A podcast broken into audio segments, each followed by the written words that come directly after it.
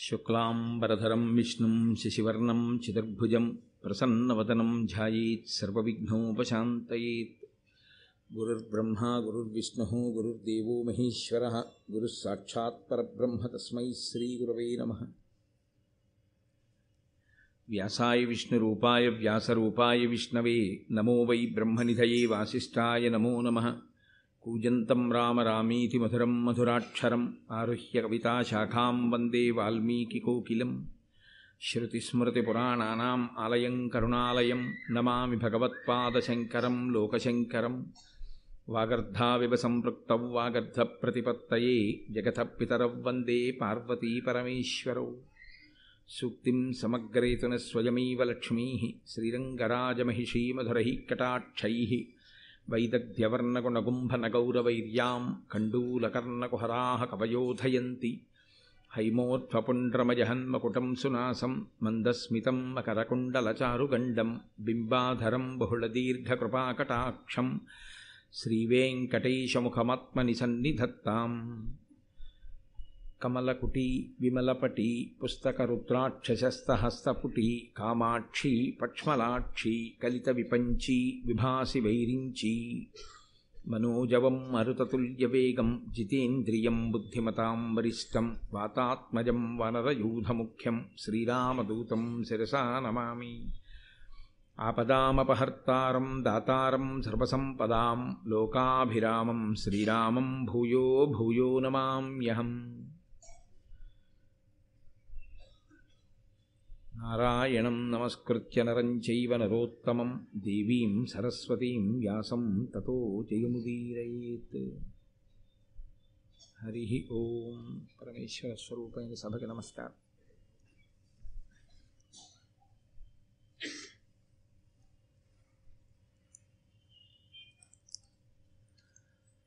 గరుత్మంతుడు తల్లిని దాస్యం నుంచి విడిపించడం కోసమని సోదరులైనటువంటి ఆ పాముల దగ్గరికి వెళ్ళి నేను ఏది చేస్తే నా తల్లి దాస్యం విడిపోతుంది అని ప్రశ్న వేసినప్పుడు ఆయన బలాన్ని దృష్టిలో పెట్టుకున్న వారై స్వార్థంతో నీవు అమృతాన్ని తీసుకుని వచ్చి ఇచ్చినట్లయితే నీ దాస్యం విడిపోతుంది అని కోరారు. మహాభారతంలో ప్రతి చోట్ల ధర్మసూక్ష్మ ఉంటుంది. గమనించవలసినటువంటి విషయం ఉంటుంది. నాలుక తడబడింది అని ఒక మాట. భగవంతుని యొక్క అనుగ్రహం ఉంటే నోటి వెంట రావలసిన మాట వస్తుంది. భగవంతుని అనుగ్రహం లేకపోతే ఆ సమయానికి పలకవలసినటువంటి పలుకు విస్మృతిని పొందుతుంది. వాళ్ళు మాకు అమృతం తెచ్చి ఇయ్యి అన్నారు. అయిపోయింది ఆయన కర్తవ్యం. నువ్వు మాతో అమృతం తాగించు అని ఉంటే కథ ఇంకోలా ఉంది వాళ్ళు అమృతం తాగే వరకు కూడా దానికి సంబంధించినటువంటి కర్తవ్యాన్నంతటినీ తలకెత్తుకోవలసినటువంటి పూచి గరుత్మంతుడి మీద ఉండేది. నువ్వు మాకు అమృతం తెచ్చి ఇయ్యి అంతవరకే. ఇవ్వడానికి తాగడానికి మధ్య చాలా భేదం ఉంది కదండి. వాళ్ళు దాన్ని త్రాగటానికి ఆ ఇచ్చిన దాన్ని రక్షించుకోవడానికి మధ్యలో పూచి వాళ్ళ మీదకి వెళ్ళింది. అక్కడే వాళ్ళు నిలబెట్టుకోలేకపోయారు. ఇది ఈశ్వరుడు ముందే సంకల్పం చేసి ఉంచినటువంటి విషయం.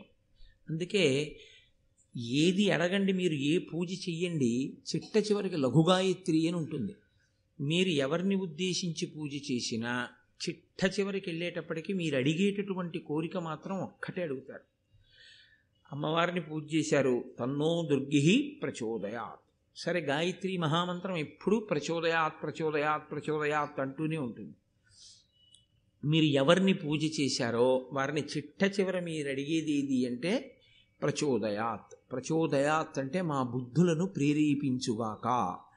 ఆ నిర్ణయం చేసి పలికేటటువంటి వాక్కు నిర్ణయం చేసుకోవడం ఈశ్వరానుగ్రహంగా ఉంటే అవి సక్రమంగా ఉంటాయి. అవి ఈశ్వరానుగ్రహము లోపించినవైతే చిట్ట చివరికి ఉపద్రవాన్ని తీసుకొచ్చేవిగా మారిపోతాయి. అందుకే నోటి వెంట పలికేటటువంటి వాక్కు బుద్ధి నిర్ణయం చేసి పలికించేటటువంటి వాక్ అయి ఉంటుంది కాబట్టి ఆ బుద్ధి నిష్కల్మషంగా చాలా సాత్వికంగా ఈశ్వరానుగ్రహంగా ఉండేటట్టుగా నువ్వు నిర్ణయం చెయ్యి నువ్వు ప్రచోదనం చెయ్యి నువ్వు ప్రేరేపించు అని ఒకటికి పది మాటలు మనం పరమేశ్వరుణ్ణి అడుగుతుంటాం నేను చెయ్యగలను అన్న భావన కన్నా ఈశ్వరుడు మా బుద్ధులను ప్రేరేపించుగాక అని అడగడమే ఎప్పుడూ సమంజసంగా ఉంటుంది. లేకపోతే ఏమవుతుందంటే నాకు ఇది ఉన్నది అన్నది అక్కరకి రాకుండా చెయ్యడంలో ఈశ్వరుడు తన వంతు పాత్ర పోషించాడు అనుకోండి మనకి ఇన్ని ఉన్నాయి అన్నది కాదు. ఉన్నవన్నీ అందుబాటులోకి అప్పుడు అవసరానికి ఉపయోగపడేవిగా మారకపోతే అన్నీ ఉన్నా ఏమీ లేని వాడిగానే మారిపోతాడు. అందుకే అటువంటి స్థితి రాకుండా ఉండాలి అంటే ఎప్పుడూ బుద్ధి ప్రచోదనాన్ని అడుగుతూనే ఉండాలి.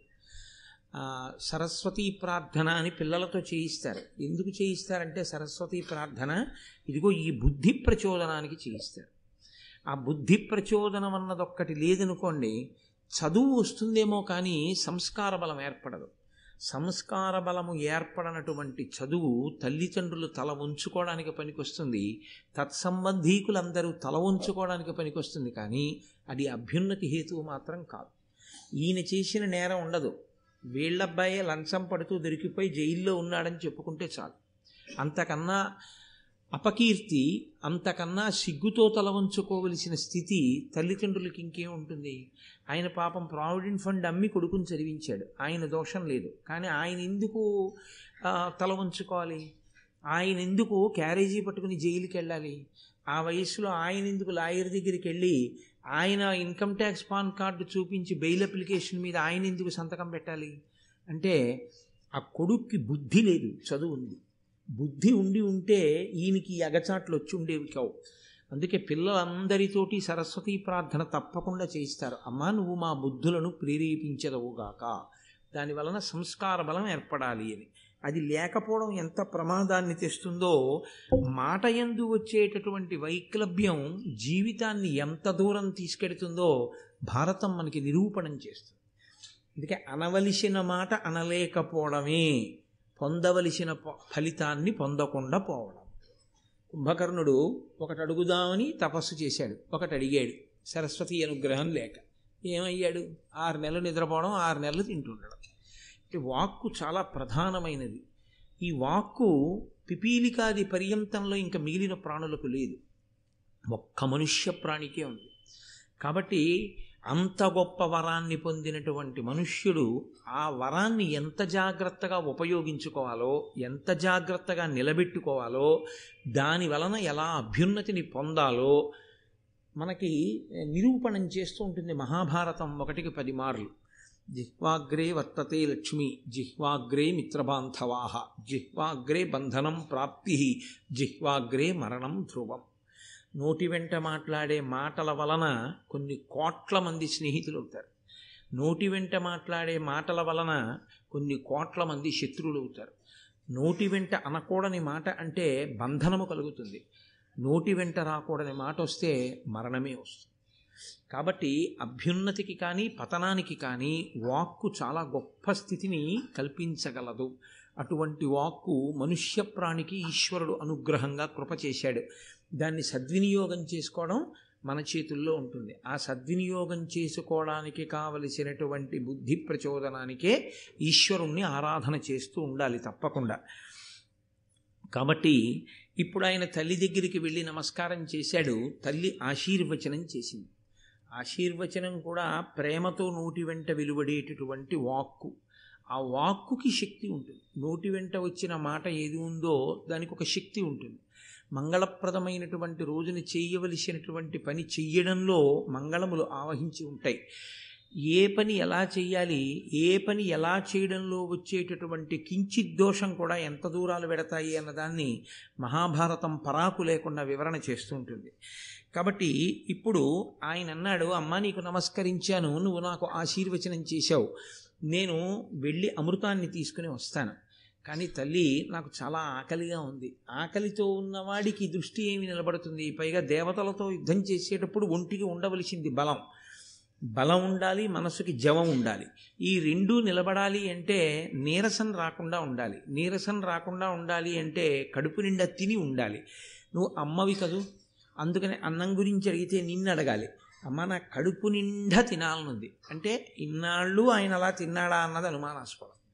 కాబట్టి నేను కడుపు నిండా తినాలనుకుంటున్నాను. నాకు ఆహారం ఎక్కడ దొరుకుతుందమ్మా అన్నాడు. అంటే ఆవిడంది ధర్మము అన్న మాటని ఎలా పట్టుకుని ఉంటారో చూడండి భారతంలో.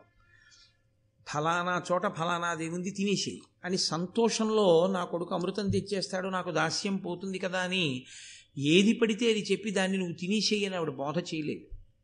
ఆవిడ పరమ ధార్మికమైనటువంటి మాట ఒకటి చెప్పింది. సముద్రంలో బోయలు ఉన్నారు వారు నిషాదులు. వారు ధర్మమును తప్పి ఉగ్రమైనటువంటి స్థితిలో ఉన్నారు. ఆ ఉగ్రమైన స్థితిలో వారు సముద్ర గర్భంలో ఉంటూ భూమి మీదకి వచ్చి భూమి మీద ధర్మాన్ని పట్టుకున్న వాళ్ళని చెనకుతున్నారు. కాబట్టి నీవు సముద్ర గర్భంలో ఉన్నటువంటి ఆ నిషాదుల యొక్క సంఖ్య అపరిమితం. ఇంత అంత అని చెప్పడానికి వీల్లేదు. అంతమంది ఉన్నారు. ఆ సముద్రంలో ఉన్న వాళ్ళని ఒక క్షణంలో తిని అందాడు. అంటే ఎంతసేపట్లో తింటాడో అన్ని అంతమందిని లెక్కలేనంతమంది నిషాదుల్ని ఆయన ఎంతసేపట్లో తినగలడో ఆవిడికి తెలుసు. శాస్త్రంలో ఒక చిత్రమైనటువంటి విషయం లక్ష్మీ కటాక్షమునకు పురుషుడు రెండిటిని కలిగి ఉండాలి అని చెప్తారు ప్రయత్నపూర్వకంగా. నిశ్శబ్దంగా మనసు స్థిమితంగా తను ఏం తింటున్నాడో పరాకుతో పరమేశ్వరుణ్ణి స్మరణ చేస్తూ యజ్ఞం దగ్గర కూర్చున్నవాడు ఎలా కూర్చుంటాడో అలా కూర్చుని అందుకని భోజనం చేసేటప్పుడు చొక్కా బనీని వేసుకోరు. ఎందుకంటే యజ్ఞం చేసేటటువంటి వాడు అలా వేసుకోడుగా. మౌనంగా మౌనంగా అంటే నీకు ఏం కావాలంటే అడగడం మన మానేసిని కాదు నా ఉద్దేశ్యం. దానికి సంబంధించినవి మాత్రం మాట్లాడుతూ త్వరగా భోజనం చెయ్యాలి. స్నానం చేసేటప్పుడు చాలా నిదానంగా నెమ్మదిగా పరాకు లేకుండా పరాకుగా చక్కగా స్నానం చేయాలి పురుషుడిని లక్ష్మి అనుగ్రహించడానికి ఈ రెండు ప్రధాన కారణాలుగా చెప్తారు. అవి శౌచమునందు ఈ రెండు పాటిస్తూ ఉండాలి అని. కాబట్టి ఆవిడ క్షణమునందు తిను. ఆహారమునందు ఉండేటటువంటి లక్షణం ఏమిటంటే లౌల్యము అని ఒకటి ఉంటుంది. లౌల్యము అంటే అనుభవిస్తూ తినుట. ఒక లడ్డూ ఇచ్చారనుకోండి చాలా బాగుందండి అని ఆయన రెండు ముక్కలు చేసుకుని చక్కగా తినేస్తాడు ఒక ఆయన. ఒక ఆయన ఇంతంత ముక్క విరుచుకొని నోట్లో వేసుకొని గంట సేపు చప్పరిస్తూ తింటూ ఉంటాడు. ఏం పళ్ళు లేక కాదు. అది ఆస్వాదన అంటారు. అంటే ఈ పదార్థం అయిపోతుందేమో. అందుకని దాన్ని అదే పనిగా అలా ఆస్వాదిస్తూ ఉండుట అది లౌల్యమునకు గుర్తు. అందుకని ఆ లౌల్యముతో ఉండకు. నువ్వు ఏమని చెప్పావు? దేహమునకు శరీరమునకు బలం కావాలి. శరీర బలము కొరకు తిను. ధార్మిక ప్రయోజన సిద్ధి కొరకు కావలసింది తిను. లౌల్యము కొరకు ఎప్పుడూ తినకు. ఏదైనా తినేటప్పుడు ఆ నియమంతో ఉండమని చెప్తుంది శాస్త్రం. అందుకే మహాత్ములైన వారు భోజనం చేస్తుంటే ఒకవేళ ఉప్పు వేయలేదనుకోండి బాగుందా అని అడగనేకూడదు అసలు వడ్డించి. బాగుంది అని ఆయన అనకూడదు ఒకవేళ ఉప్పు వేయలేదనుకోండి అంటే ధర్మశాస్త్రంలో అయితే ఏమిటంటే భర్త తిన్నాక భార్య తింటుంది అని. ఈయన చేసేసి చేతులు కడుక్కున్న తర్వాత పప్పులో ఉప్పు ఇంకొంచెం వేయాలేమో ఒకసారి చూసుకో అంటాడు. నీ మొహం పప్పులో ఉప్పు వేయలేదని ఏమండవు అండవు ఆయన ఉత్తరాపోసనం పట్టి లేచిపోయిన తర్వాత పప్పులో ఉప్పు వేయాలేమో ఒకసారి చూడు అంటాడు. ఆ తర్వాత ఆవిడ నోట్లో వేసుకుని ఆవిడ బాధపడితే పడుతుంది మంచి సంస్కారవంతురాలు అయితే లేకపోతే అమ్మాయి అనుకోకుండా మంచి ఇష్టపడింది అని సంతోషించవచ్చు రెండు ఉంటాయి ఎక్కడైనా. కాబట్టి అప్పుడు ఆవిడ ఇంకొంచెం ఉప్పు వేసుకోవడం ఏదో చేసుకుంటుంది. తప్పించి అసలు ఆహారమును తీసుకునేటప్పుడు రుచి ఎందు లౌల్యం ఉండకూడదు. అలాగని రుచి లేని తిండి తిను అని గృహస్థుడి శాస్త్రం చెప్పదు. చక్కగా వండించుకు తినచ్చు దాంట్లో దోషమేం లేదు. కానీ దాని ఎందు లౌల్యముతో ఇంకా అదే పనిగా ఆ ప్రీతి కొరకు మమ్మల్ని చిన్నప్పుడు అన్నం తింటుంటే అలా కడంట కణాకు భోజనం చేయకూడదు అంటుండేవారు కడంట కణాకు అంటే ఏదో పప్పు పాలకూర పప్పు వేసారనుకోండి పాలకూర పప్పు బాగుందని అదే పనిగా ఇంకో మాట పాలకూర పప్పు ఇంకో మాట పాలకూర పప్పు అంటే తప్పు అలా తినకూడదు. అది కడంట కణాకు తినకూడదు. నీకు అన్ని పదార్థాలు ఎందుకు ఇచ్చారు ఇస్తట్లో?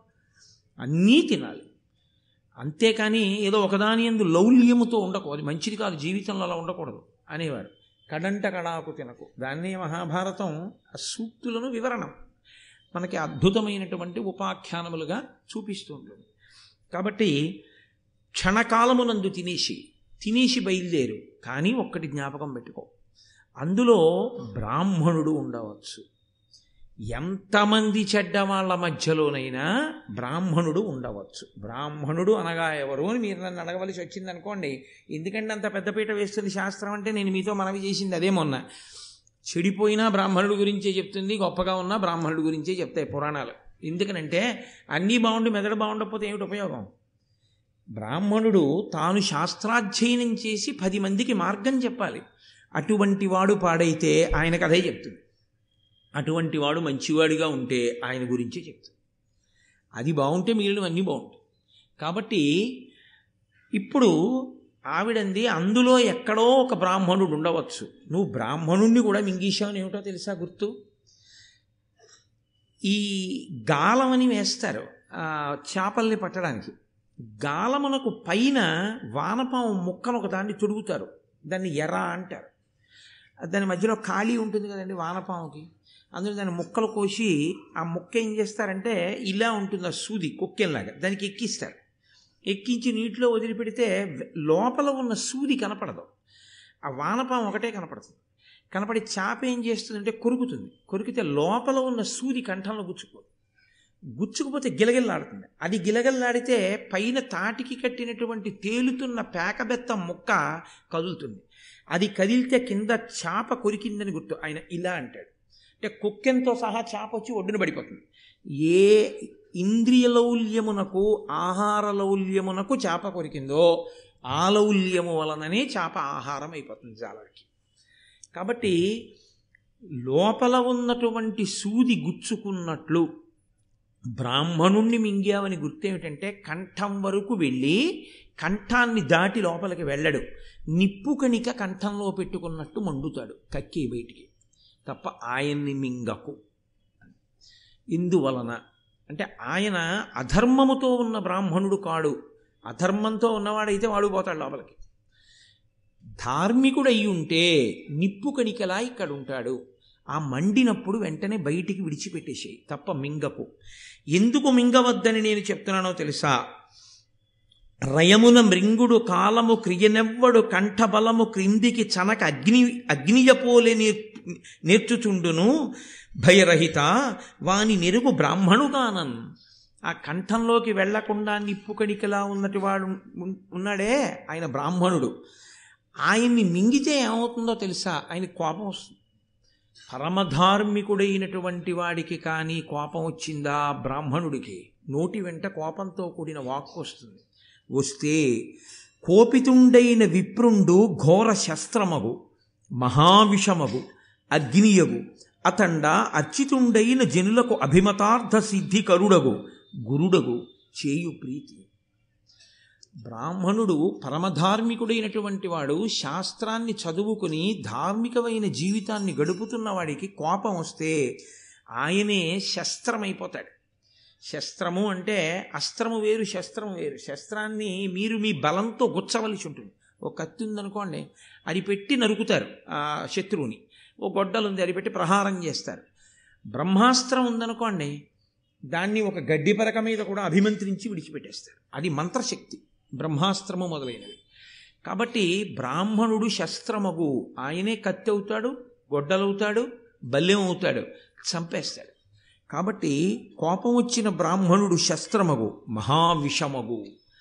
ఆయనే లోపలికి వెళ్ళి బ్రాహ్మణుణ్ణి తినేసిన పాపం కట్టి కుడిపి విషమైపోయి చంపేస్తాడు. కాబట్టి తినకు. అగ్నియగు అతడు అగ్నిహోత్రమై కాల్చేస్తాడు. అతండ అచ్యుతుండైన జనులకు అభిమతార్థ సిద్ధికరుడవు అంతటి ఉత్తముడైన బ్రాహ్మణుణ్ణి కానీ అర్చన చేస్తే గౌరవిస్తే సంతోషిస్తాడు. ఆ సంతోషం ఏం చేస్తుందంటే నీ కోరికని తీర్చేస్తుంది. నీకు ఈశ్వరానుగ్రహాన్ని తీసుకొచ్చేస్తుంది. అందుకే శాస్త్రంలో చాలా గొప్ప విషయం ఒకటి ఉందండి. చాలా గొప్ప అదృష్టం వరించింది అని గుర్తు ఏమిటంటే భగవంతుణ్ణి త్రికరణ శుద్ధిగా నమ్ముకున్నటువంటి ఒక భాగవతోత్తముడు ఏదో ఒక అవసరానికి మిమ్మల్ని యాచిస్తాడు. ఏదో ఒక అవసరం పడుతుంది ఆయనకి. ఆ అవసరానికి మీ దగ్గరికి రావడం మీ ఇంట్లో నించోవడం కూర్చోవడం గుక్కె నీళ్ళు తాగడం ఏదో చేస్తాడు.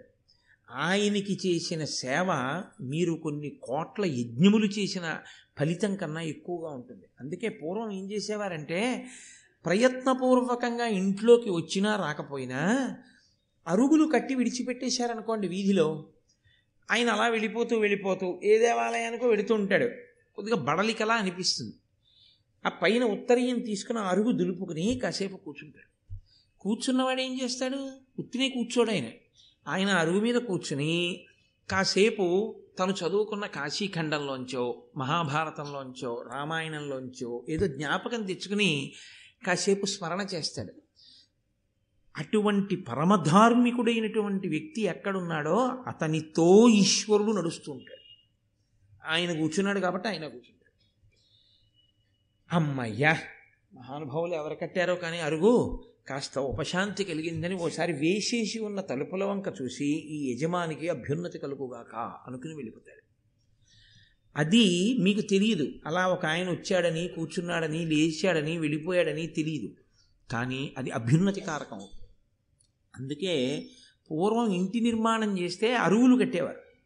అరుగులన్నిటిలో నుయ్యే అరుగుమీలు పండితులు కూర్చుండు మా అరుగుమీలు అని చిన్నతనంలో మాకేవో పద్యాలు అవి ఉంటుండేవి అందుకని ఆ అరుగుల మీదకి వచ్చి మళ్ళీ అక్కర్లేని వాళ్ళందరూ కూర్చోకూడదు దాని మీద.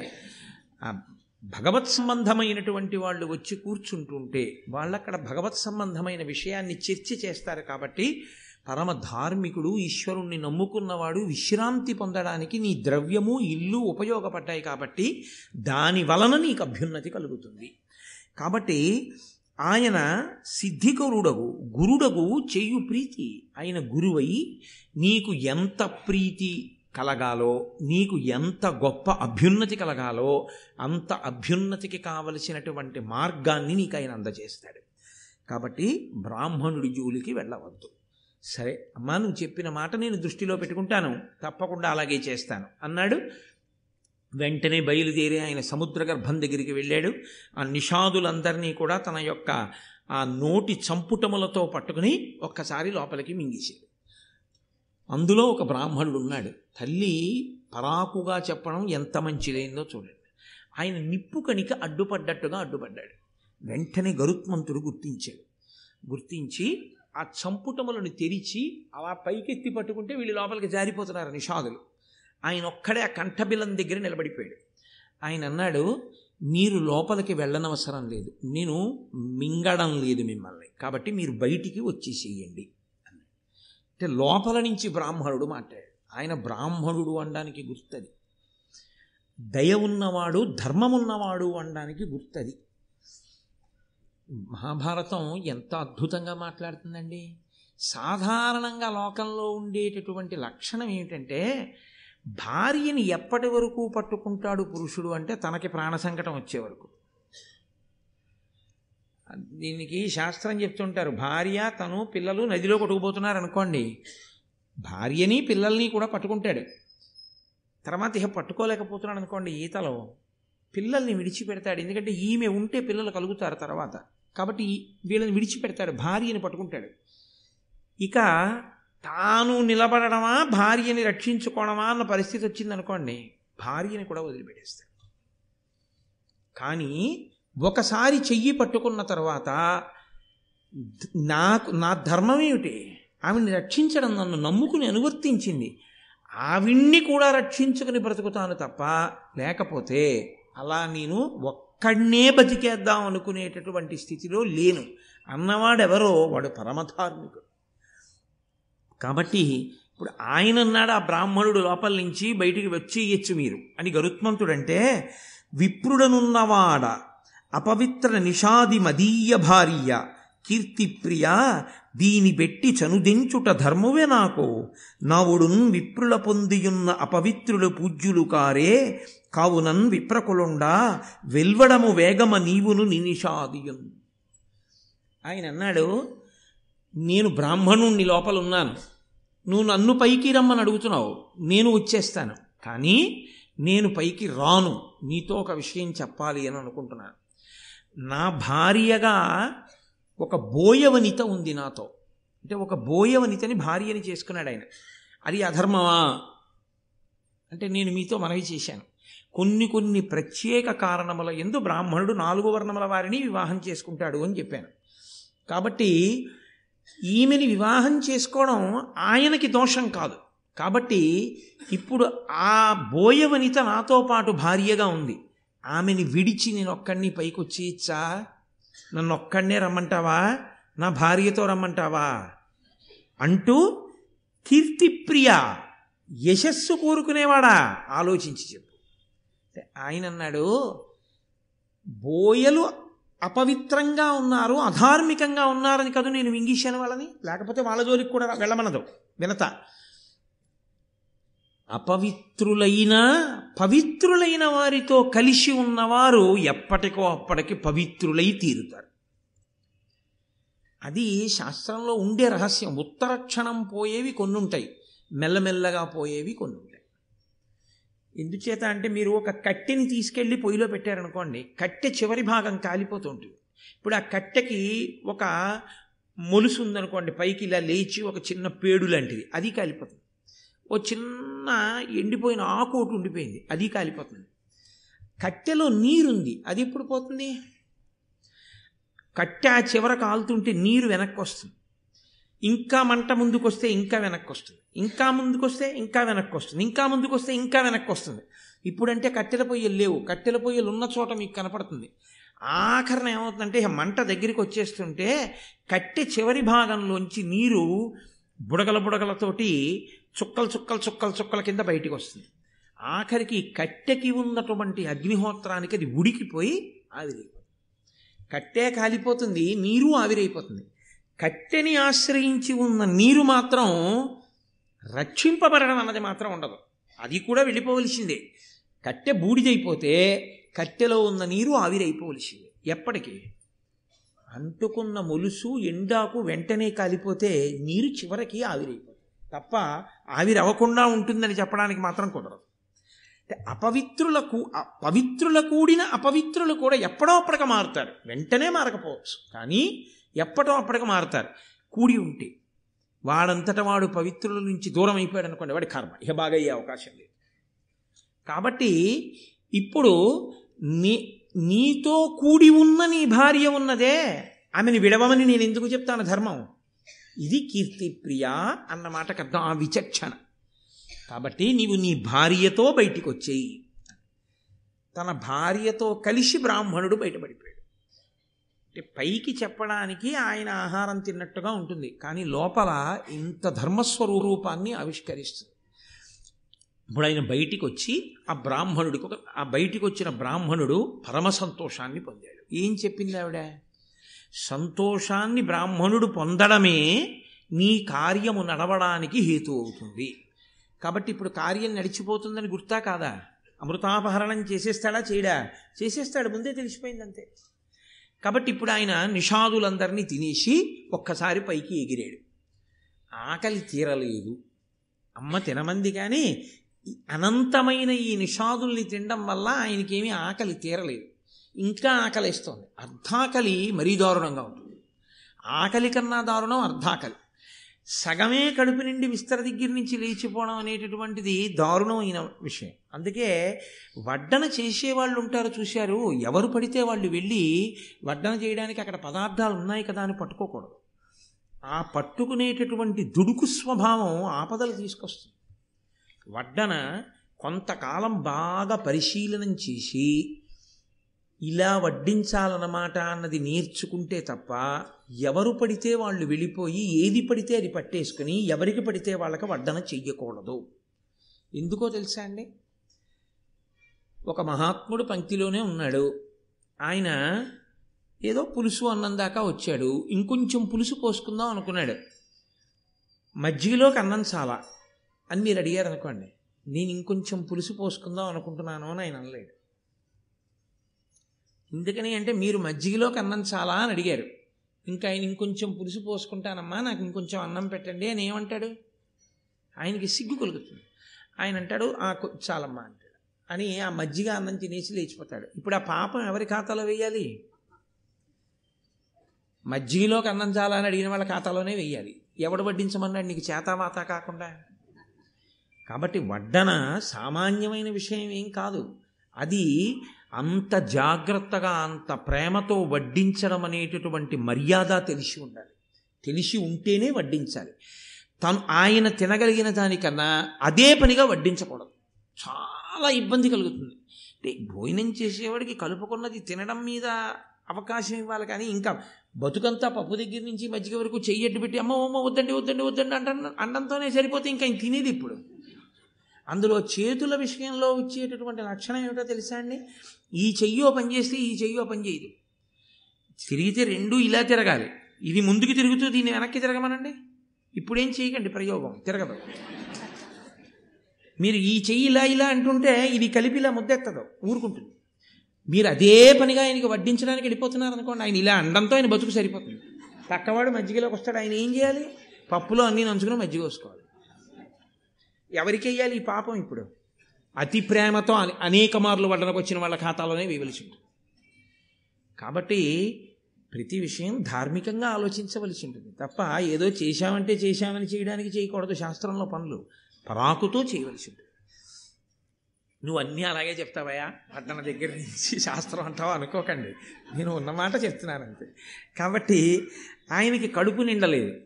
అమ్మ చెప్పింది తినమని తినేశాడు. మళ్ళీ అమ్మ దగ్గరికి వెళ్ళిపోవడం ఎందుకు? నాన్నగారిని అడుగుదాం ఈసారి. అందుకని చెప్పి ఈయన ఆ దగ్గరలోనే ఉన్నటువంటి కశ్యప ప్రజాపతి దగ్గరికి వెళ్ళాడు.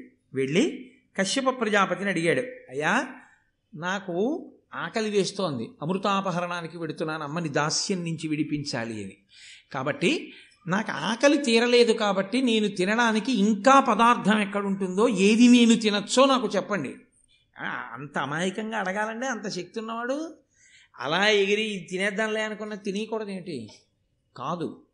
ఒక ప్రధాన కార్యం మీద వెళ్ళేటప్పుడు ఎటువంటి పదార్థాన్ని తిని వెళ్ళాలో అటువంటి పదార్థాన్ని పెద్దల దగ్గర తెలుసుకుని తిని వెళ్ళడం చాలా చాలా మంచిది.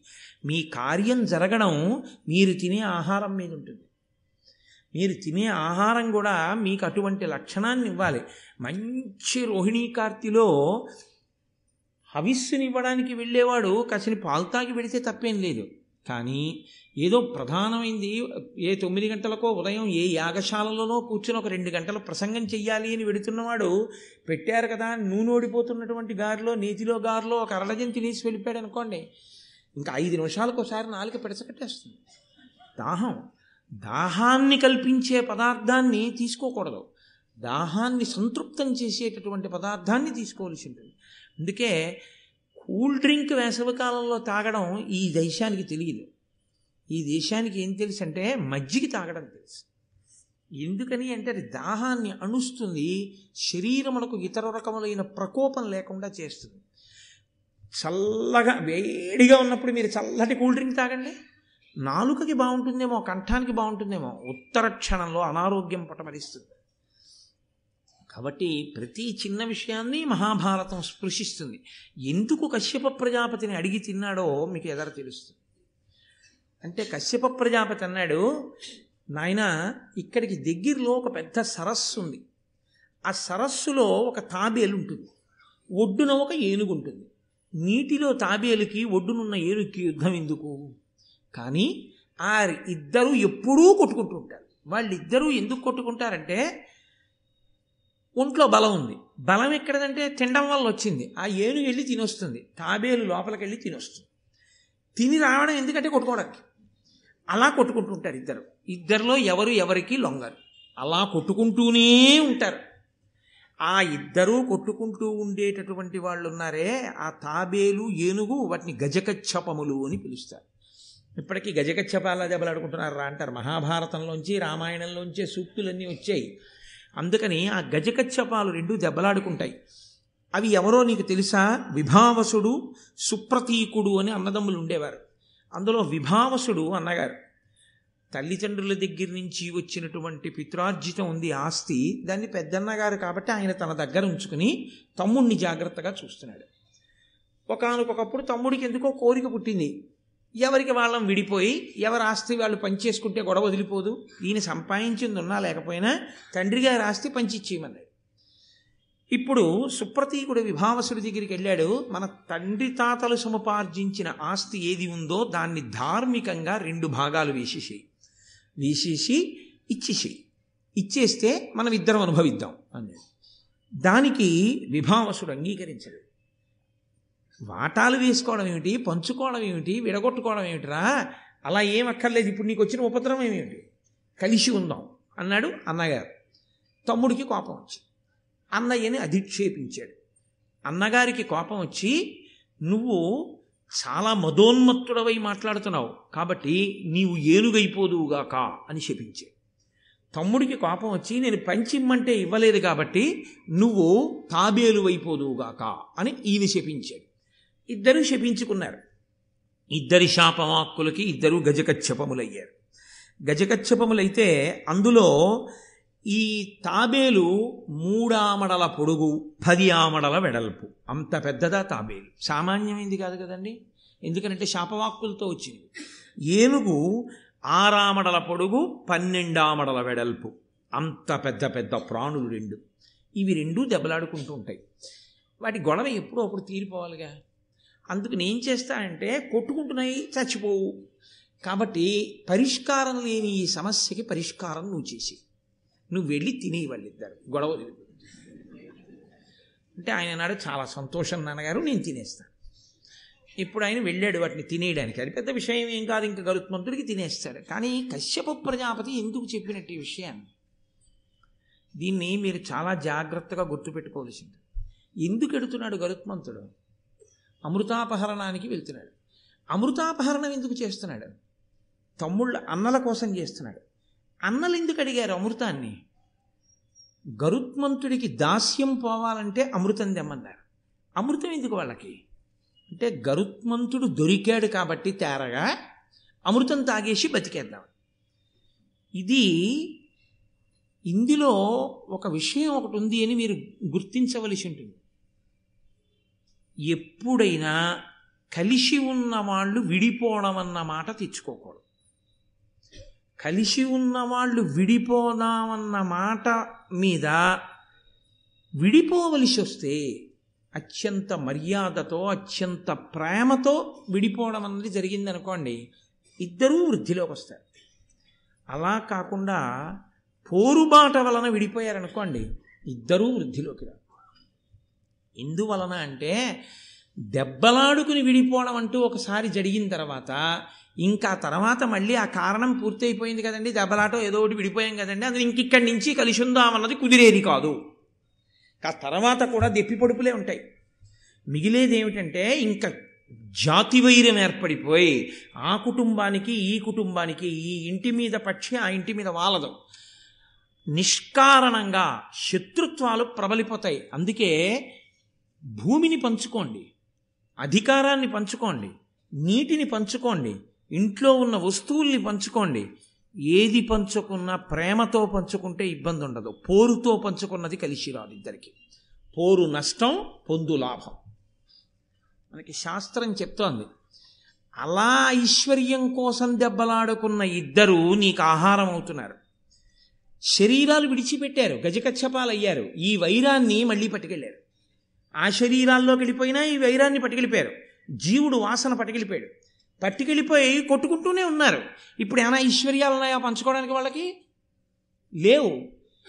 పోరు తలకెక్కి ప్రాణాలు విడిచిపెడితే శరీరాలు విడిచిపెట్టి ఇంకొక జీవుడైపోయినా దెబ్బలాట్లు మాత్రం మిగిలిపోతాయి. వాటికి అంతం ఎక్కడంటే ఇద్దరూ మళ్ళీ ప్రాణాలు విడిచిపెట్టేయాలి ఇద్దరూ ఒకే రకమైన భయంతో ప్రాణం వదిలేయాలి. కాబట్టి ఇద్దరిని నువ్వేం చేయాలంటే చెరోకాల్తో పట్టుకుని పైకెత్తి నువ్వు తీసుకెడితే అప్పుడు ఇద్దరికీ ప్రాణ సంకటం వస్తుంది. వచ్చి వాళ్ళిద్దరూ కొట్టుకు చావడం వేరు. ఇద్దరూ కలిసి మూడోవాడి చేతిలో చస్తున్నారు అనుకోండి అప్పుడు ఇద్దరిలో బుద్ధి వస్తుంది. ఇద్దరం దెబ్బలాడుకుని ఎంత పని చేశాను రా ఇద్దరం కలిసి ఉంటే వీడిలా పట్టుకోగలడా మమ్మల్ని? అన్న భావన వస్తుంది. దానివల్ల ఆ వైరం అక్కడతో పోతుంది. చచ్చిపోయే ముందు ఆ భావన వచ్చింది కాబట్టి. కాబట్టి వాళ్ళని తిని ఈ గొడవ వదిలిపోతుంది. అని చెప్తే అందుకు బయలుదేరాడు గరుత్మంతుడు. ఇప్పుడు ఆయనకి ఒక విషయం అర్థమవుతుంది కదా? తనంత తాను పోరుబాట పట్టలేదు. వాళ్ళు అడిగారు అమృతం తెమ్మని కాబట్టి తాను తెస్తున్నాడు. ఎవరు విషతుల్యమైనటువంటి ఆలోచనతో ఉన్నాడో వాడు అభ్యున్నతిని పొందలేడు. కాబట్టి ఇప్పుడు ఆయన బయలుదేరాడు. వెళ్ళి ఆ సరోవరంలో ఉన్నటువంటి గజకచ్చపాల్ని రెండింటిని రెండు పాదములతో రెక్కలతో కొట్టాడు. కొట్టగానే అవి రెండు హతాశులైపోయాయి. ఇక ప్రాణములతో ఉన్నాయా అన్న మాట అసలు చర్చ కాదు. రెండింటిని రెండు కాళ్ళతో పట్టుకున్నాడు. పట్టుకుని పక్షికి అదొక లక్షణం ఉంటుంది. అది రెండు కాళ్ళతో పైకెత్తి పట్టుకెళ్ళి హాయిగా ప్రశాంతంగా కూర్చుని తినడానికి అనువైనటువంటి ప్రదేశానికి పట్టుకెడుతుంది అది చాలా భయంకరంగానే ఉంటుంది చచ్చిపోతే గొడవలేదు. కానీ ఆ పాదానికి ఉన్నటువంటి గోళ్ళకి చిక్కి అది అకస్మాత్తుగా గాలిలో తీసుకెళ్ళిపోతోంది అనుకోండి అంత దగ్గరగా తన మృత్యుదేవతని చూస్తూ ఇదే ఇప్పుడు కొట్టి చంపుతుందని తెలిసినప్పుడు నిజంగా ప్రాణి పొందేటటువంటి వేదన అలా ఇలా ఉండదు. కాబట్టి పక్షి శరీరంలో ఉన్నాడు కాబట్టి అలా కొట్టుకు తినడానికి వీలుగా ఈ రెండింటినీ పట్టుకుని పెడుతున్నాడు ఇప్పుడు ఈ రెండిటినీ పెట్టాలి తను కూర్చోవాలి. ఈ మూడు కూర్చుంటే బరువు సహించగలిగినటువంటి ఏదైనా ఆధారం ఆయనకి లభించాలి. కాబట్టి ఆయన అలా ఎగురుతూ వెడుతున్నాడు చూస్తూ. అలా వెళ్ళడంలో అలంబము అనబడేటటువంటి ఒక వనం వైపుకి వెళ్ళాడు. అక్కడ రోహిణము అని ఒక చెట్టు. ఆ రోహిణము అనేటటువంటి చెట్టు ఆయన్ని పిలిచింది. అదొక దివ్య ప్రాణి వాటికి ఆ లక్షణం ఉంటుంది. ఆయన అవి ప్రతిస్పందించగలవు. ఇప్పుడైతే మాట్లాడటం లేదు. దేవతా వృక్షములు ఒక్కొక్క సమయంలో వాటికి ఉన్నటువంటి గొప్ప శక్తి చేత అవి మాట్లాడడం జరిగింది. నన్ను నమ్మండి ఇవాళ మధ్యాహ్నం మా ఇంటికి విశాఖపట్నం నుంచి ఒక ఆయన వచ్చారు. ఆయన ఎంఎస్సి అగ్రికల్చర్ చదివి సమున్నతమైనటువంటి పదవిలో ఉన్నారు. ఆయన నాతో ఒక మాట చెప్పారు. కోటేశ్వరరావు నేను నేను మీకు ఆ పుస్తకం పంపిస్తాను చదవండి అని చెప్తూ శాస్త్రీయ సంగీతమును వరి పంట దగ్గరికి తీసుకెళ్ళి వినిపిస్తే అది పాలు పోసుకుని గింజ బాగా బలీయమైనటువంటి స్థితిలో తయారవుతుంది పాశ్చాత్య సంగీతాన్ని వినిపిస్తే దాని పువ్వులు కూడా వడిలిపోయి వికర్షించుకుని ఇలా దూరంగా తొలగిపోతుంది. ఇంట్లో మీరు రోజు నీళ్ళు పోసే మొక్క ఇంటి కుక్క యజమాని ఇంకా రాలేదని చూసినట్టుగా మొక్క ఎదురు చూస్తుంటుంది. ఇంకా రాలేదేమిటి యజమాని అని. యజమాని ఇంట్లోకి వచ్చి తాళం తీసి లోపలికి ఎడుతుంటే ఎంతో సంతోషిస్తుంది. దానికి కాసిన నీళ్ళు పోసి వెళ్ళిపోయాడు అనుకోండి అది శుభం కోరుతుంది. నువ్వు క్షేమంగా తిరిగిరా అంటు. దేన్ని మరిచి వైరాన్ని మరిచి. ఎందుకు వైరం మనకి చెట్టుకి? అంటే చెట్టుని కోసి నరికి ప్రాణమున్న చెట్లే కదండి నరికేస్తున్నాం ఎండిపోయిన చెట్లు కాదుగా. ఆ కలపని ఎండపెట్టి చిత్రియ పట్టి తలుపులుగా గుమ్మాలుగా కిటికీలుగా చేశాంగా. తప్పక నా రక్షణ కొరకు నేను నీ నీ సహజాతి వాణ్ణి ఇలా చేశాను. తత్పాప పరిహారార్థం ఇదిగో ఇంకో మొక్కకి కాసిన నీళ్ళు పోస్తున్నాడు అని కాసిన నీళ్ళు పొయ్యగలిగాడు అనుకోండి ఇది అపార్ట్మెంట్లో జీవనం చేసేటటువంటి వాళ్ళకి దుర్లభమైనటువంటి విషయం. అపార్ట్మెంట్లో ఉన్నవాడు కూడా కాశీ నీళ్ళన్నా పోద్దామని ఓ కుండీలో మొక్క పెట్టుకోవచ్చు. కానీ అది చేయడు. కుక్కని పెంచుతాడు అపార్ట్మెంట్లో. అది విచిత్రం. దానివల్ల సరే అసలు ఆ విషయమే ఆశ్చర్యకరంగా. అపార్ట్మెంట్లో కుక్కని పెంచడం అన్న విషయం ఉంది చూశారు. ఆశ్చర్యకరమైన విషయం. కామన్ ఏరియాలో కడితే పక్కింటి వాడు ఒకటి ఎడతాడు.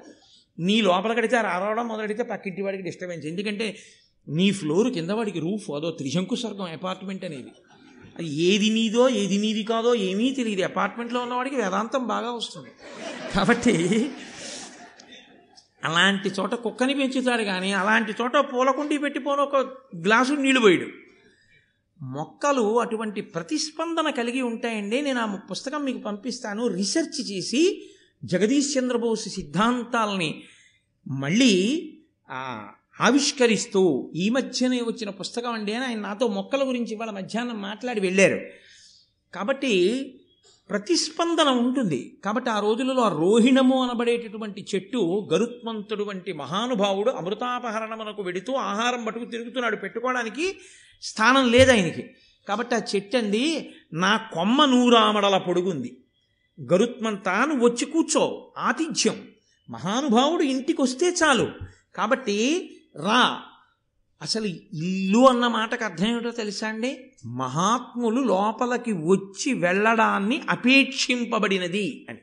తప్ప ఎప్పుడూ ఆ ఇంటి గడప దాటి లోపలికి మహాత్ములు అన్నవాళ్ళు రాలేదనుకోండి. అది ఇల్లు కాదు ఇంకొకటి. అందుకే a house is built with bricks and a home is built of hearts అని ఇంగ్లీష్లో ఒక ప్రొవెర్బ్. గుండెలతో కట్టింది గృహం ఇటకలతో కట్టింది ఇల్లు. కాబట్టి నీవు వచ్చిన కొమ్మ మీద పెట్టుకున్న ఆహారాన్ని తిను. అంటే ఆయన వెళ్ళి ఆ రెండింటిని గజగచ్చపాలని ఆ కొమ్మ మీద పెట్టాడు. పెట్టి ఆయన తిన్ తినడానికి ఉద్యుక్తుడవుతున్నాడు. పెళ పెళ శబ్దంతో ఈయన బరువుకి అందులో అంత వేగంతో వచ్చి వాలినప్పుడు కొమ్మ ఊగుతుంది. ఈ రెండు ప్రాణుల బలానికి ఆ కొమ్మ పెళ పెళ శబ్దంతో విరిగి కింద పడిపోతాం. విరిగిపోతే వచ్చిన నష్టం ఏంది? మళ్ళీ రెండింటిని పట్టుకుని ఎగిరిపోవచ్చు. కానీ దానికి వాలకిల్యులు వేలాడుతున్నాయి. వాలకిల్యులు ఆశ్చర్యకరమైనటువంటి జననం ఉన్నవారు. పౌరాణిక వాంగ్మయంలో ఎక్కువ కనపడతారు. భారతం కాదు కానీ బ్రహ్మవైవర్త పురాణంలో వాలకిల్యుల గురించి చాలా విశేషంగా వర్ణన చేస్తారు. వారు స్వయంగా బ్రహ్మగారి యొక్క కుమారులు వాళ్ళు. వాళ్ళు ఆజన్మ బ్రహ్మచారులు. ఎప్పుడూ బ్రహ్మచర్యంతో ఉంటారు ఊర్ధ్వరేతస్కులు. వాళ్ళ శరీరాలు కూడా బొటనవేలు ఎంత ఉంటుందో అంతే ఉంటాయి. అంగుష్ట మాత్రమైనటువంటి శరీరములు ఉన్నవాళ్ళు కానీ అపారమైన వాగ్బలం ఉన్నవారు. వారికి ఉన్న తపశ్శక్తి చేత వారు నోరు తెరిచో మాట అంటే అయిపోతుంది అంత వాక్శక్తి ఉన్నవారు అంతటి తపోనిష్టాగరిష్ఠులు. వాళ్ళు తలకిందులుగా వేలాడుతూ సూర్యకిరణములను ఆహారంగా తింటూ తపస్సు చేస్తున్నారు. అలాంటి వాళ్ళు కొన్ని వేల మంది వాలకిల్యులు ఆ తేనె పట్టు పట్టినట్టుగా ఆ కొమ్మనంతటినీ పట్టుకుని ఉన్నారు. వాళ్ళు అంగుష్ట మాత్రమే ఉండడంలో ఈయన కూర్చుని కొమ్మ విరిగిపోయిన తర్వాత కనబడ్డారు వాళ్ళు. ఇప్పుడు ఆయన కొమ్మను వదిలేశాడంటే వాలకిల్యుల శరీరాలన్నీ శిథిలమైపోతాయి. అంతటి మహాత్ములు కానీ నలిగిపోయారా? ఉపద్రవం కాబట్టి ఇప్పుడు వాళ్ళు పడిపోకూడదని రెండు కాళ్ళతోటి తాబేటిని ఏ తాబేలు ఏనుగు పట్టుకుని ముక్కుతోటి కొమ్మ పట్టుకుని ఆకాశంలోకి ఎగిరిపోయాడు. వాలకిల్యులు కొమ్మకు అలాగే ఉండిపోయారు. నూరు ఆమడల పొడుగున్న కొమ్మ కొమ్మకి వ్రేలాడుతున్న వాలకిల్యులు వాళ్ళతో ముందుకు వంగి గరుత్మంతుడు. నోటిలో కొమ్మ. రెండు పాదములకు గజకచ్చపాలు పట్టుకుని వెడుతున్నాడు. అంటే అసలు ఆయన తేజస్సు ఆయన బలం ఆయన శక్తి ఆయన ధార్మికత ఆయన విజ్ఞత మీరు ఒక్కసారి పరిశీలనం చేయండి. ఇప్పుడు ఆపదే వచ్చింది. కొమ్మ విరిగిపోయింది. ఎన్నాళ్ళు తిరుగుతూ ఉంటాడు ఇలా వీళ్ళని అట్టుకుని కాబట్టి ఆయన తిన్నగా గంధమాదన పర్వతం మీదకి వెళ్ళాడు. మీరు గంధమాదన పర్వతం ఇప్పటికీ బదరీ వెడుతుంటే కనపడుతుంది. ఆ గంధమాదన పర్వతం మీదకి వెళ్ళి అక్కడ కశ్యప ప్రజాపతి తపస్సు చేసుకుంటున్నారు. ఆయన దగ్గరికి వెళ్ళి నిలబడ్డాడు. నాన్నగారు ఇదిగో ఉపద్రవం వచ్చింది. మీరు ఆహారం తినమన్నారు. నేను అవి కొమ్మ మీద పెడితే కొమ్మ విరిగిపోయింది. దీనికి వాలకిల్యులు ఉన్నారు. నేను ఏం చెయ్యాలని అడిగాడు. అప్పుడు కశ్యప ప్రజాపతి చూసి అన్నాడు ఆ వాలకిల్యుల్ని చూసి ప్రార్థన చేశాడు. నా కొడుకు ధార్మికుడు. ఒక మంచి కార్యం మీద బయలుదేరాడు. అనుకోకుండా ఈ ఉపద్రవం వచ్చింది. మీ అంత మీరే అనుగ్రహించి అనుకోకుండా జరిగినటువంటి పరిణామమే తప్ప కావాలని చేసిన అపకారం కాదు. ఆహారం తినడం కోసం అర్ధాకలితో ఉన్నవాడు బయలుదేరి ఆ కొమ్మ పిలిస్తే పెట్టాడు. ఆగుతుందని ఆ కొమ్మ అనుకుంది. చెట్టు అనుకుంది. కానీ కొమ్మ విరిగిపోయింది ఆయన బలానికి. కాబట్టి మీరే ఆ కొమ్మని విడిచిపెట్టి కిందకి దిగిపోయి ఆయన భూమికి బాగా దగ్గరగా కొమ్మని తీసుకొస్తాడు. మీరు భూమి మీదకి దిగిపోండి. దిగిపోయి వేరొక ప్రదేశానికి తపస్సు చేసుకోవడానికి వెళ్ళిపోండి. అప్పుడు నా కొడుకు ఈ రెండు ప్రాణులను తీసుకుని ఎక్కడో పెట్టుకుని తింటాడు. కశ్యప ప్రజాపతి చేసిన ప్రార్థనకి ఆ వాలకిళ్ళులు దిగిపోయారు. అది మీరు మానసికంగా ఒకసారి ఊహ చేయండి. అదొక అద్భుతమైన చిత్రం. అసలు గరుత్మంతుడి జీవితంలో. ఎందుకంటే ఈ గజకచ్చపాలు భూమికి తగలితే వాలకిల్యులు దిగడానికి ఉండదు. ఎందుకంటే వాళ్ళ పొడుగు అటువంటిది వాళ్ళిద్దరిది. తాబేలిది ఏనుగుది. వాలకిల్యులు దిగడానికి దింపాలి అని వీళ్ళు రెండింటిని వదిలితే ఇబ్బందికరంగా ఉంటుంది. బట్టి కొంచెం ప్రాణం ఉందనుకోండి మళ్ళీ కొట్టుకుంటాయి. లేదా అటు ఇటు పారిపోతాయి. అందుకని ఇప్పుడు ఆయన ఏం చేశాడంటే ఇలా వంగాడు. ఈ రెండిటిని పాదాలతో పట్టుకుని పైకెత్తి పట్టుకుని ముక్కుతో ఉన్న కొమ్మ భూమికి దగ్గరగా ఉండేటట్టు ఉంచాడు. బొట్టన వేలంతా ఉండేటటువంటి వాళ్ళకెళ్ళులు కొమ్మ మించి భూమి మీదకి దూకేశారు. ఏదో పారాచూట్లు పట్టుకుని విమానంలోంచి దూకినట్టు దూకారు వాళ్ళు. దూకి వాళ్ళందరూ తపస్సు చేసుకోవడానికి హిమాలయ పర్వతాల వైపుకి వెళ్ళిపోయాడు ఆ కొమ్మని ముక్కుతో ఇలా పారేసి ఈ గజ కచ్చపాలను పట్టుకుని వెళ్ళిపోవచ్చు. ప్రపంచంలో ఒక మాట ఒకటి ఉంది. ప్రకృతి ఎందు దేనిని కూడా నువ్వు నిష్కారణంగా పాడు చేయకూడదు. నువ్వు చేసే పని వల్ల ఎవరికి ఏ ఆపద కలగకూడదు. నూరు ఆమడల పొడవున్న కొమ్మని వదిలిపెట్టేశాడు అనుకోండి. ఆ కొమ్మ ఏ ప్రాణుల మీద పడుతుందో ఎవరి మీద పడుతుందో అక్కడ ఎవరో ఇంకా ఇద్దరు వాళ్ళకిల్లు ఉన్నారనుకోండి వాళ్ళ మీద పడుతుంది అది వాళ్ళంత గవుక్కుని కనపడే వాళ్ళు ఏం కారు. అందుకని ఆయన ఎంత ధార్మికుడో చూడండి. ముందు అర్ధాకలితో ఉండి తాను తినడం కన్నా దాని దేనికి తాను దేనికి ఎక్కువ ప్రాధాన్యత ఇచ్చాడంటే ఆయన అన్నాడు ధరణీసుర విరహితమగు అరణ్య దేశంబు నాకు నానతీయుండి అనతియుండు ఈ తరుశాఖ విడువవలయును కరము నిరోధమిది ఎనినా కశ్యపుడనియన్. నాన్నగారండి బ్రాహ్మణులు లేనటువంటి ప్రదేశాన్ని నాకు చెప్పండి అన్నాడు ఎందుకు ఆ మాట చెప్పాలి అంటే బ్రాహ్మణుడు లేకపోతే మిగిలిన వాళ్ళు ఉంటే చచ్చిపోవచ్చు ఏమిటండి అని కాదు దాని ఉద్దేశ్యం. బ్రాహ్మణుడన్నవాడు ఒక్కడూ లేని చోట మిగిలిన వాళ్ళు ఉన్నారు అంటే అది కేవలము జాతి చేత బ్రాహ్మణుడని కాదు దాని అర్థం. పరమ ధార్మికుడై శాస్త్రం చదువుకుని పది మందికి చెప్పేవాడు ఒక్కడూ లేకుండా అందరూ ఉంటున్నారంటే ధర్మం మీద అనురక్తి లేని వాళ్ళు ఉన్నారని గుర్తు. ఒక్కడైనా ఉన్నాడు అంటే వాళ్ళందరూ ఆ ఒక్కడి దగ్గరైనా వింటున్నారని గుర్తు. ఆ ఒక్కడున్నా వీళ్ళెవ్వరూ పాడవడానికి వీల్లేదంటే ఆయన మాట వింటున్నారు ఎప్పటికప్పటికి మారుతారు. కాబట్టి చావడానికి వీల్లేదు. కాబట్టి ఒక్క బ్రాహ్మణుడు కూడా లేకుండా ఉండే ప్రదేశం ఏదైనా ఉంటే చెప్పండి. అక్కడ పారేస్తాను పట్టుకెళ్ళి కొమ్మ. అందుకే ఒంటి బ్రాహ్మడు ఎదురొస్తే దుష్యకునం అండి అంటారు. ఒంటరి బ్రాహ్మణుడు ఎదురొస్తే దుష్యకునం ఎందుకో దుశ్యకునమో తెలుసా అండి? నిజంగా శాస్త్రములను చదువుకుని అనేక విషయములను తెలుసున్నటువంటి మహాత్ముడు అలా వెళ్ళిపోతున్నాడు అనుకోండి ధావళి కట్టుకుని గుళ్ళోకి వెడుతున్నాడు ఆయన. వెడుతుంటే ఆయన మీకు ఒక్కడూ దొరకడం అంత తేలికైన విషయం ఏం కాదు. ఆయన అలా ఏం దొరకడు అస్తమానం. అలాంటి వాడు ఒక్కడే గుళ్ళోకి నడిచి వెళ్ళిపోతున్నాడు. వెళ్ళిపోతున్నప్పుడు అంతర్ముఖుడై ఉండగా బహిర్ముఖుడే అయి ఉంటాడు. వచ్చే సైకిల్ వెళ్ళే కారు చూసుకోవద్దు. కాబట్టి బహిర్ముఖుడే అయి ఉంటాడు. చక్కగా సంతోషంగా నడిచి వెడుతున్నాడు. అలా ఆయన ఒక్కడు వెళ్ళిపోతుంటే ఎవరి మా నాన్న వాళ్ళు కూర్చున్నారనుకోండి పోతున్నాడు పంతులు గారి గుళ్ళోకి ఊరుకున్నారనుకోండి. అంటే బ్రాహ్మణుణ్ణి అనువర్తించి ఇలాంటప్పుడే ఆయనతో కలిసి గుడి దాకా నడిచి మళ్ళీ గుడి నుంచి వాళ్ళ ఇంటి దాకా నడిచి ఆయన మాట్లాడితే మంచి మాటలు చెప్తూ ఉంటాడు కాబట్టి రెండు మంచి విషయాలు విందామని ఆయనని అనువర్తించేవాడు ఒక్కడూ లేకుండా పోయింది సమాజం. అలా ఒక్కడే వెళ్తున్నాడంటే ధర్మం వినేవాళ్ళు లేరు ఇవాళ. ధర్మం వినేవాళ్ళు లేరు కాబట్టి లోకంలో నువ్వు ధార్మికంగా ఏ పని చేసినా ఆ పని నీకు కలిసి వస్తుందని నమ్మకం లేదు. కాబట్టి ఒక్క బ్రాహ్మణుడే వెళ్ళిపోతున్నాడంటే సమాజంలో ధర్మం పోయిందని గుర్తు కాబట్టి దుశ్శకనం. అంతేగాని ఆయన మొహం ఆయన వస్తే ఆయన ఏం పాడు చేసేస్తాడని కాదు. అందుకని ఒంటరి బ్రాహ్మణుడు దుశ్శకునం అన్నారు. ఎందుకు ఏది దుశ్శకునమో తెలుసుకుని అనాలి. అంతేగాని గబుక్కుననేస్తే మళ్ళీ అదో నిందాయి కూర్చుంటుంది. కాబట్టి బ్రాహ్మణులు లేని ప్రదేశం చెప్పండి అక్కడ పడేస్తాను. అంటే ఆయన అన్నాడు హిమశైల కందరాభాగము కడ నిష్పురుషనగము కలద చోట నీ ఇద్రుమ శాఖ విడుము.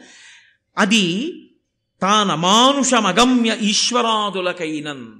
నువ్వు హిమాలయ పర్వత ప్రాంతంలో ఒక చోట నిష్పురుషము అనబడేటటువంటి ఒక కొండ ఉంది దాని పేరే నిష్పురుషము. అక్కడ ఎవ్వరు అక్కడికి మనుష్యులు కారు పరమేశ్వరుడు కూడా వెళ్ళడు. అంతలా ఉంటుంది. కాబట్టి అక్కడికి నువ్వెళ్ళు. అంటే వెళ్ళగలడా? అంత శక్తి ఉన్నవాడు గరుత్మంతుడు అక్కడికి వెళ్ళి అక్కడ బారయ్యి కొమ్మ. ఎవ్వరికి ఏ ఆపద కలగదు. అక్కడ పడిపోదు ఉత్తర క్షణాలు ఎక్కడుందనుకుంటున్నారు? నిష్పురుషం. లక్ష యోజనముల దూరంలో ఉంది అక్కడి నుంచి గంధమాతర నుంచి. ఒక్క క్షణంలో ఆయన ఎగిరిపోయాడు. లక్ష యోజనములు. అంటే ఆయన గమన శక్తి అటువంటి ఎగిరిపోయి ఆ కొమ్మను అక్కడ వారేసి వారేసి ఆ హిమాలయ పర్వత శిఖరం మీదే చక్క ఈ రెండింటినీ పెట్టుకుని హాయిగా ఆరగించాడు.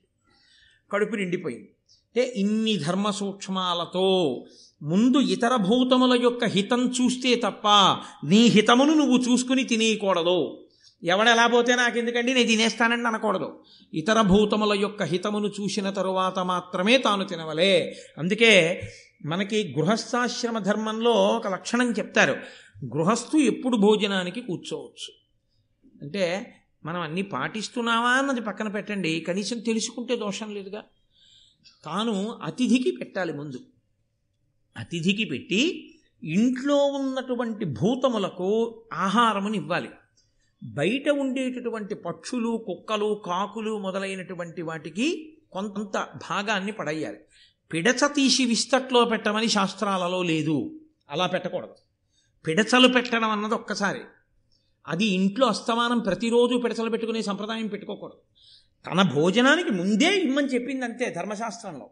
తన భోజనం కన్నా ముందు ఆ ప్రాణులకు పెట్టి తరువాత తాను భోజనానికి కూర్చుంటాడు. కూర్చుని అప్పుడు తాను స్వీకరిస్తాడు. కాబట్టి తాను తినే ముందు పది పది మందికి తినిపించి తినడం ధర్మశాస్త్రం. అంత గొప్ప వైభవం కలిగినటువంటి ఆర్షధర్మం.